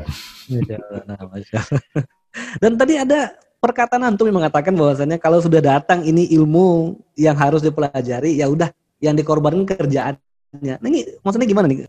Apa namanya hubungannya dengan antum mencari pendapatan untuk keluarga sementara antum juga benar-benar pengen ini ilmunya nggak putus. Gimana tuh kan? Allah buat anak ini semakin mencari dunia malah nggak keluar bajunya. Nggak tahu kenapa. Tapi ketika kita belajar otomatis tuh kejual terus. Tapi itu adalah itu adalah hubungan yang aneh. Tarik ulur tarik ulur dengan Allah gitu. Maksudnya tarik ulur dalam arti ah, aku mau kerja ikhtiarnya di dunia eh kok nggak ada hasil? Masalah malah orderannya dikit gitu. Ah orang mau fokus ini dulu udah belajar. Ting ting banyak orderan. Ah ini maksudnya karena Allah seperti ini gitu. Maksudnya jadi kita benar-benar ngerasain ada hubungan gitu ketika seperti itu tuh. Jadi ya itu ketika kita sibuk pagi-pagi reguler ada kelas Arab ada mulazamah ini sayang kalau ditinggalin karena di situ ada dikrullah tapi nah. kalau kita di ngerjain kerjaan kadang-kadang kita sampai disibukin kadang-kadang zuhur pun juga kadang-kadang aduh kagok nih kagok ini tapi malah nggak menghasilkan gitu. Tapi nah. Allah membuat kondisi Ana seperti itu. Ketika kita harusnya kerja lima jam ah udah tiga jam makanya anak sekarang mau fokus di bahasa atau mau fokus di mulazamah itu ada aja yang udah diatur gitu. Udah kamu fokus belajar aja nanti urusan ininya Allah akan atur gitu. Seolah-olah seperti itu gitu Masya Allah bikin iri antum Kang. Masya Allah benar. Ya, ya eh, mungkin bagi, bagi kita mungkin nggak sesiap itu mental kita tapi ini benar-benar pelajaran luar biasa bahwasanya kita kejar Allah Allah ngasih semuanya buat kita. Iya dan alhamdulillah juga buat istri juga ya. Istri semenjak uh, hijrah itu anak pikir ini aneh nih. Istri aduh pengen lagi pengen punya ini nih lagi pengen punya alat apa masak segala. Ada ada aja ngirim. Masya Allah. Jadi ya itu maksudnya itu kan hubungan yang susah antara kita tawakal tapi kita mau ikhtiar. Eh tapi ternyata enggak. Tapi kita ketika kita tawakal full eh kok jadi malah ada? Benar-benar ngerasain sebuah hubungan kalau gitu. Karena kejadiannya bukan cuma sekali. Kalau cuma kejadiannya sekali dua kali mungkin oh, ya oke okay lah. Tapi ini kayak yang coba kamu fokus ibadah Allah akan urusin urusan urusan ininya. Bahkan sampai makan ada yang ngirim segala macam kayak gitunya. Itu kayaknya benar berarti benar-benar harus tawakal. Ikhtiar kita melakukan yang terbaik tapi jangan terlalu mencari ridho manusia. Wah kita harus kerja benar-benar. Uh, karena kalau nggak kalau nggak dikirim hari ini baju atau kalau kita nggak dijual hari ini nanti orang itu akan bete sama kita nanti segala macam. Tapi buat ana tetap Allah nomor satu tenang karena manusia sampai kapan pun juga akan ada ya aja yang caci maki kita mah betul gitu. Masya Allah nah, betul oke okay. uh, eh, ada pertanyaan yang mengkritik selanjutnya kang Antum juga selain seorang pemain band, juga produser dan juga punya studio. uh, sebelum Ana sampai ke pertanyaan itu, Ana tanya dulu gitarnya dikemanain, Gang? Alhamdulillah ketika waktu datang ke Jember itu setelah keluar, kan banyak musisi saya, banyak teman-teman musisi yang pada saat dia hijrah dia menjual alatnya. Nah waktu anak keluar, Alhamdulillah ke Jembernya itu dikasih saran dari Ustaz Syafiq apa yang boleh diambil? Apa yang tidak boleh dijual? Apa yang harus dihancurkan? Apa segala macamnya. Apa yang boleh dijual? Misalnya komputer-komputer misalnya atau alat-alat mic kayak kita. Mic itu masih masih masih bisa tapi alat-alat yang ini menurut tempat masa gini harus dihancurkan nggak boleh dijual segala macam. Jadi alhasil ya mengikuti saran beliau. Makan sampai sekarang juga masih ada yang menanyakan kepada saya gitar pada ke mana? Mau dibeli nih? Ada yang sampai ke sana gitu. Tapi alhamdulillah ketemunya dengan itu karena dikasih tahu ternyata nggak boleh dijual. Masya Allah. Dan antum juga kabarnya ala ala studio antum antum pergunakan untuk membantu kajian-kajian Iya, jadi uh, alat-alat studio yang sifatnya rekam, alat rekam tuh kayak kayak gitu, kayak mixer, kayak mic. Alhamdulillah sekarang studionya dirubah jadi studio podcast untuk ngisi kajian. Kayak kemarin uh, ada beberapa kali Ustadz ngisi kajian. Di sana juga ke depan ada program ada program beberapa Ustadz buat ngisi di sana. Jadi studionya udah jadi kayak seperti antum ini jadi dibikin studio podcast untuk untuk menyebarkan ini ya dakwah sih. Masya Allah. Baik, Kang Ugi ada beberapa pertanyaan yang sudah masuk ke medsos kita. Mungkin banyak sekali Kang, Masya Allah. Tapi kita nggak bisa mungkin ini kita pilih-pilih dulu yang mana agak mungkin bisa dijawab oleh Kang Ugi. Pertama dari Umu Zikri melalui uh, YouTube kita di Radio YSI. Bismillah Kak Uki izin bertanya saat masih main band jika saat sholat apakah bisa fokus? Lalu gimana caranya bisa benar-benar lepas dari musik dan nyanyian sementara kita ketahui bahwa setan selalu menggoda dengan bayang-bayang musik atau nyanyian yang dulu pernah didengarkan. Kalau tentang alat musik sudah kita jawab ya, lalu alat musik yang dulu ke mana akan terjawab. Nah, ini uh, juga sebagai apa? sebagai jawaban kepada para sahabat radio dan pemirsa Kang bertahun-tahun ada dalam dunia itu hmm. bisa meninggalkan dalam waktu dekat dalam waktu singkat dan tidak ada keinginan atau ketika dengar lagu apa gitu merojaah lagi nggak ada begitu ya nah jadi yang tadi ya apakah bisa fokus ketika sholat itu juga memang susah susahnya kayak gini ketika orang yang ngedengerin musik sama orang yang bermain musik seperti saya itu akan lebih banyak terngiang musik di dalam kepalanya. Kenapa? Karena tiap hari kita dengerin musik. Seminggu dua kali kita manggung dan saya sebagai produser sampai mixing bisa ngulangin musik itu terus-terusan. Jadi tidur pun juga terngiang. Tanpa murojaah pun juga musik itu akan terngiang di dalam kepala. Nah, puncaknya ketika sholat itu otomatis akan terngiang terus. Hmm. Jadi buat saya itu benar gitu karena saya ngalamin saya pernah berada di dunia ini dan saya pernah ada di dunia ini untuk mencampurkan musik dengan Quran buat saya pribadi nggak bisa. Gitu. Minyak ya kan akan akan susah susah ngafalin karena buat saya terngiang terus musik itu kan didengar didengarin karena kenikmatannya. Dan orang umum itu bisa menik merasakan nikmatnya musik. Al-Quran belum tentu orang bisa menikmati belum tentu orang bisa menikmati Quran. Kalau nggak paham, kalau nggak di dunianya, mereka cuma dengerin bahasa Arab aja yang dinyanyiin dengan alunan. Kayak saya dulu kalau dengar Quran, ya saya nggak tahu artinya. Ketika sholat saya nggak tahu artinya. Jadi porsi musiknya otomatis akan lebih, lebih berat di kepala ketimbang Al-Quran. Nah, hasil memang harus dibersihin. Setelah dibersihin setahun dua tahun juga memori dasar memori ada aja ketika kita masuk ke mall ada lagu ting inget ya otomatis akan teringat lagi Betul. jadi memang susah ngilanginnya karena itu udah disimpannya di hati bukan di pikiran karena musiknya itu udah masuk hati nah sebenarnya Al-Quran pun juga tempatnya kan di hati sama gitu di sini itu susah nggak bisa kalau buat saya sendiri nggak bisa nyampur nah, dan memang terbukti setelah meninggalkan alhamdulillah porsi Al-Qurannya bisa menetap lebih lama seperti nggak kayak dulu gitu. Jadi ya pernyataan bahwa Al-Quran sama musik seperti air dan minyak, anak pribadi ngerasain. Mungkin ada orang lain yang beda, silahkan. Cuma yang anak rasain seperti itu. Masya Allah. Uh, rahasia mungkin Kang. Kita nggak mungkiri ya, nggak mungkiri, Alfuan. Dan ini terjadi dalam keseharian. Mau ngakunya ikhwan salaf juga, mau ngakunya sudah mengenal sunnah juga, masih ada aja yang banyak masih curi-curi dengar tentang musik. Nah ini dari seorang pemusik sendiri, pencipta lagu sendiri, gimana ceritanya, gimana rahasianya bisa benar-benar nggak terpengaruh lagi dan bisa menjadikan Al-Quran itu penuh dalam hatinya, kan? Iya, jadi dulu tuh kan gini ya, kalau dulu kita dengerin musik itu paling 3 menit 5 menit. Satu lagu tuh 3 menit 5 menit ya. Betul. karena saya dulu suka ngeproduce lagu dan suka ngeproduce uh, musik dan suka bikin MP3 nya dalam bentuk album. Uh, teknisnya saya tahu. Nah saya coba praktekkan kayak gini. Waktu itu saya lagi pelajarin surat Al-Baqarah saya bagi. Saya bagi jadi e, berdasarkan kisahnya. Dan ternyata cuma tiga menit kisah di awalnya tiga menit tentang Bani Israel tiga menit. Dan saya jadikan itu jadi playlist jadi kayak album. Al-Baqarah itu. Al-Baqarah itu jadi jadi kayak album. Saya kasih judul aja buat awalnya uh, lagi ngomongin tentang apa tentang Bani Israel tentang Al-Baqarahnya terus tentang tentang pokoknya saya kasih judul tuh sendiri-sendiri itu semuanya tuh ya. dari awal tuh dari dari dari dari Allah memperkenalkan dirinya untuk uh, minta manusia untuk menyembahnya itu dijadiin kayak playlist jadi kayak album jadi ngafalinnya kayak gitu Masya Allah. sebagaimana saya ngafalin uh, album dulu Al-Quran saya potong-potong Al-Baqarah saya potong-potong berdasarkan kisahnya Nah, kisahnya dari sini sampai sini ayat sekian sampai sekian. Oke, ambil porsi dijadikan track nomor satu sambil dipelajari tentang kisahnya dan tentang artinya semua.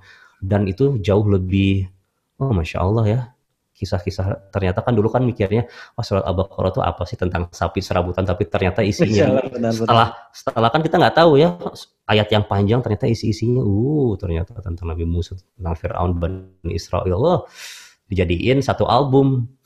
Jadi hmm. jadi kita ngedengerin kayak lagu tiga menit tiga menit sepuluh menit kayak kayak kayak kita belajar HSI tiga menit tiga menit. Alhamdulillah itu lebih mudah untuk menghafalkan. Ulang-ulang aja itu. Masya allah masya allah. Dan ini juga jadi rahasia besar ya kepada para sahabat desi di rumah ini nggak kepikiran dari dulu mah kita nih. Ternyata bisa. Itu juga sarana untuk menghafal kan ya? Iya. Hmm. so, jadi ada ada anu sempat lihat di YouTube orang Turki teknik-teknik untuk menghafalkan Quran. Memang tiap orang beda-beda, nggak pernah ada satu cara menghafalkan Al-Quran tuh. Ada yang mereka menghafalkannya dari belakang ke atas segala macam. Terus ya kamu cari apa yang menurut kamu bekerja buat kamu seperti apa. Dan memang pada saat itu ya itu dibikin album sama kan dicatat. Jadi cara ngafalnya itu adalah mencatat. Ketika udah bisa mencatat, oh udah gitu, baru kita dengerin enak. Nah setelah mendengarin kayak album itu yang paling enak. Jadi kita tahu ayat sekian-sekian tentang apa dan sambil mempelajari artinya juga gitu. Masya Allah, Masya Allah. Ini lanjut nih Kang, dari pertanyaan dari YouTube juga. Ini masih tentang rahasianya Kang Uki dengan bermusik ini. Dari Mister Calakan di live chat YouTube kita menanyakan, izin tanyakan seberapa yakin Kang Uki nggak bakal balik lagi ke musik?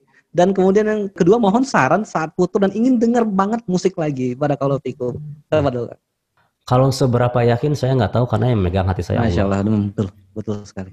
Nggak, nggak, nggak tahu. Saya nggak bisa bilang hari ini saya tidak akan belum nggak tahu.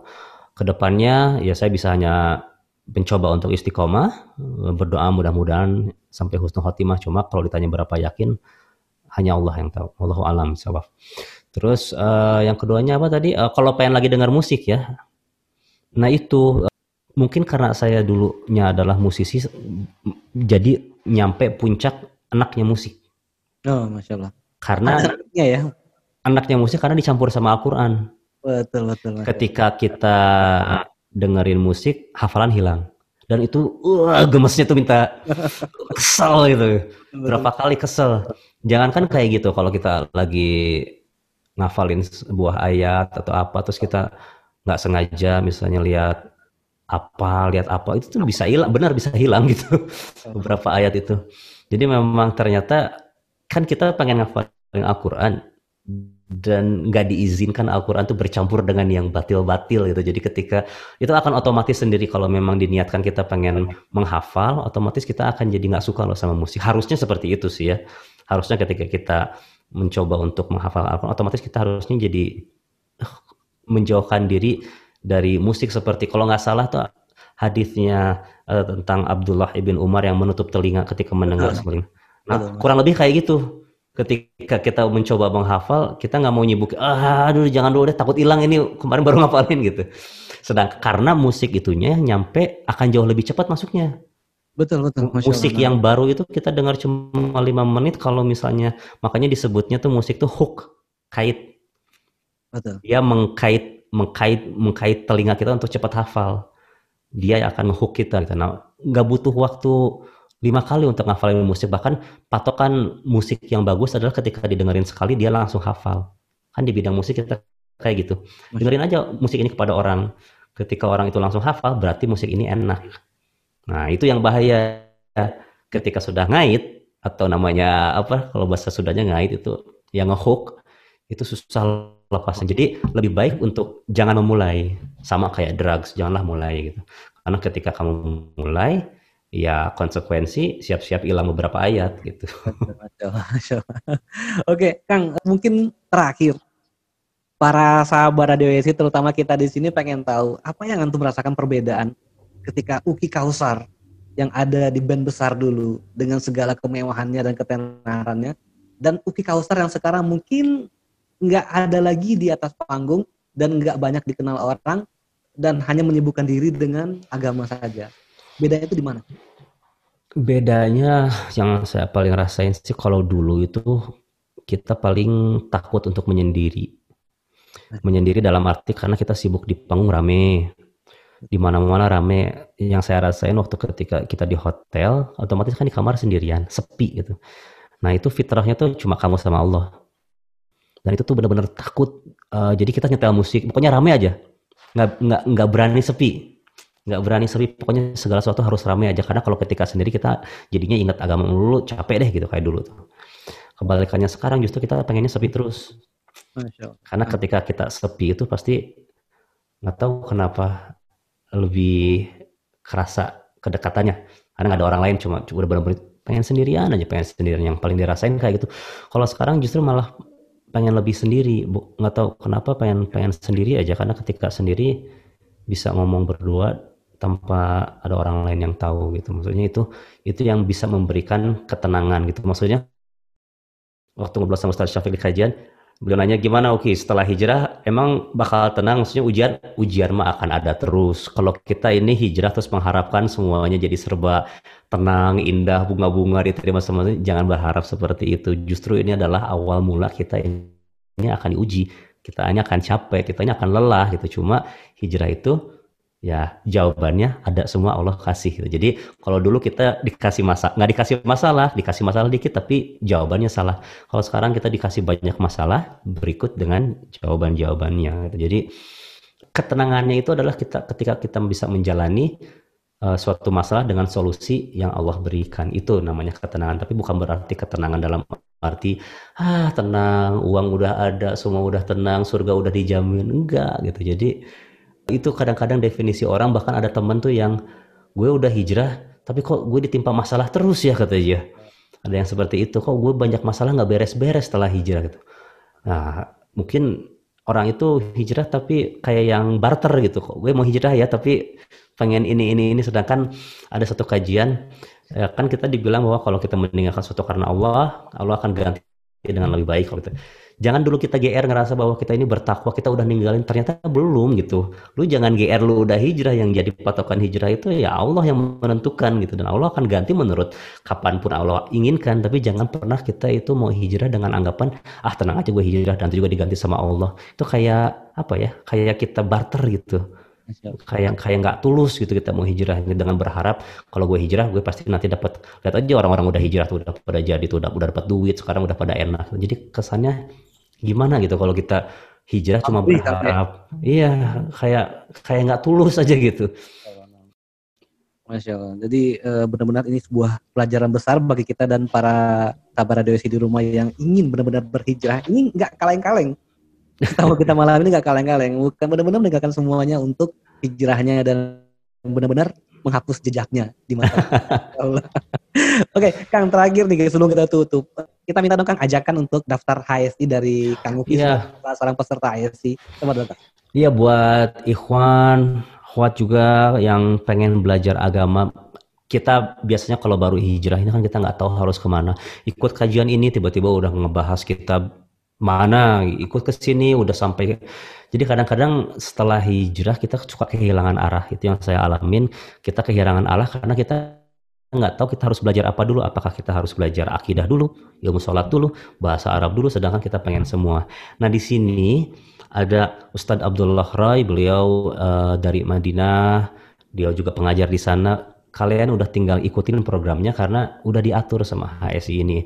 Apa yang harus kalian pelajarin awal apa. Jadi sebenarnya kita lebih tenang, kita nggak nggak nggak serabutan nyari ilmu ke sana ke sini, ambil ustadz sana sini, ustadz. Belajar dulu sama satu ustadz sampai kita ambil semua ilmunya bertahap baru kita pindah. Daripada kita pindah ke ustadz ini ustadz ini pindah lagi. Tapi alhasil kita ketika tidur kita nggak ingat apa-apa gitu jadi uh, bagus sekali programnya ikutin karena programnya banyak banyak sekali bukan hanya HSI reguler ya ada juga nanti kalau mau belajar tentang uh, haji terus ada mulazama banyak sekali jadi fokus pada satu titik ini aja dulu. Beresin sampai beres, sampai kalian mendapatkan ilmunya, baru kita beralih ke yang lain. Insya Allah ini sangat-sangat cukup buat uh, untuk kita yang mulai itu sangat-sangat sangat-sangat cukup, insya Allah. Masya Allah. Nah, makasih Kang. Ini sangat luar biasa sekali dan menginspirasi, sudah sangat menginspirasi dan juga untuk menjadi peserta HSI-nya mudah-mudahan didengar oleh para sahabat radio HSI yang ada di rumah. Baik, Kang ya. Uki, kami dari tim radio mengucapkan syukur wa jazakallah khair atas kehadiran Kang Uki di sini. Wa iyyakum jazakallah Ada satu hal tadi anak nggak nggak terlalu dalam bahas tentang M MK Cloud ya Kang ya. Yeah. Nah, itu sengaja biar Kang Uki bisa datang lagi ke sini dibincang. Siap. Nah, Siap. Yang bosan-bosan main ke radio Kang, kita akan undang lagi untuk bincang wirausaha nanti tentang clothingnya dan tips dan trik serta rahasianya berwirausaha dari mulai nol mungkin Kang ya, Masya Allah. Iya. Masya Allah. Nah baik, tunggu undangannya Kang, Masya Allah. Baik, siap, siap. mungkin salam buat keluarga di rumah, ke Mbak Meta, ke ya. si dua bidadari kecilnya, Tameka dan Fatimah ya. Iya, oh jadi uh, Tameka, uh, Fatimah itu beliau yang keguguran, Halil yang kedua sekarang. Halil. Oh Halil, masya Allah. Masya yang ketiga sih. Ketiga, masya Allah, masya Allah. Ya salam untuk keluarga semua. Mudah-mudahan selalu diberkahi Allah, dijaga Allah dalam penjagaan yang selalu di manhaj yang lurus ini Amin. Dan kita juga semua diberkahi dan dibalas atas apa yang telah kita usahakan pada malam hari ini. Begitu Kang ya? Siap. Siap. Sama-sama terima kasih juga buat tim HSI udah mengundang saya. Maaf-maaf kalau ada salah kata. Uh, mudah-mudahan Allah mudahkan untuk seluruh tim HSI supaya sukses terus bisa berdakwah. Doakan mudah-mudahan kalian makin sukses. Insya Allah. Masya Allah. Nah. Para sahabat radio di rumah juga sudah kita sampaikan tadi ajakan dari Kang Uki untuk mendaftar di HSI Abdullah Roy Angkatan 211 di mana pendaftaran hanya melalui aplikasi iOS dan Android. Untuk info lengkapnya Anda bisa mengakses link di daftar.hsi.id slash regular. Dan jika Anda kendala silakan menghubungi CS di bit.ly slash CS minus HSI 211 huruf besar semua. Baik, para sahabat radio SI di mana pun Anda berada, sudah kita share kisah penggugah jiwa, bukan dalam rangka ujub dan berbangga-bangga atas masa lalu yang sudah lama tinggal dan terlupa. Tapi niat kita hanya sebagai ibro semata, semoga iman dan takwa semakin menggelora. Namun ada saat kita bersua, ada pula saat kita harus berpisah raga. Waktu sudah lebih menunjukkan pukul 21 lebih 30 menit, saatnya kami undur diri. Kami mohon maaf atas semua kilaf kata tersengaja maupun tidak, dan kami ingatkan untuk stay tune, menikmati semua program siar radio HSI, tetap dekat, tetap pantau, terus website www.radiohsi.com. Kritik dan saran dapat Anda layangkan ke nomor official Radio HSI di 0822 1992 205. Rekaman audio live bincang malam ini dan sebelumnya juga dapat Anda dengarkan kembali di podcast dan Spotify Radio HSI. Baik, para sahabat, semoga kita bisa bertemu kembali nantinya dan semoga Allah menguatkan kita untuk tetap berjalan di jalannya yang lurus ini dan menghitung setiap amalan kita serta memberi pahala ibadah. Hingga saatnya kita tegak berdiri mempertanggungjawabkan amalan kita nanti di hadapan Rob Sang penguasa alam. Saya Yoga beserta seluruh kerabat kerja Radio YSI yang bertugas. Dan bintang tamu kita malam ini, Kang Uki Kausar, kami pamit undur diri. Kita tutup dengan doa kafaratul majlis. Subhanakallahumma wa bihamdika. Asyhadu la ilaha illa anta astaghfiruka wa atubu ilaik. Assalamualaikum warahmatullahi wabarakatuh. Radio HSI, teman hijrah meniti sunnah. Radio HSI, teman hijrah meniti sunnah.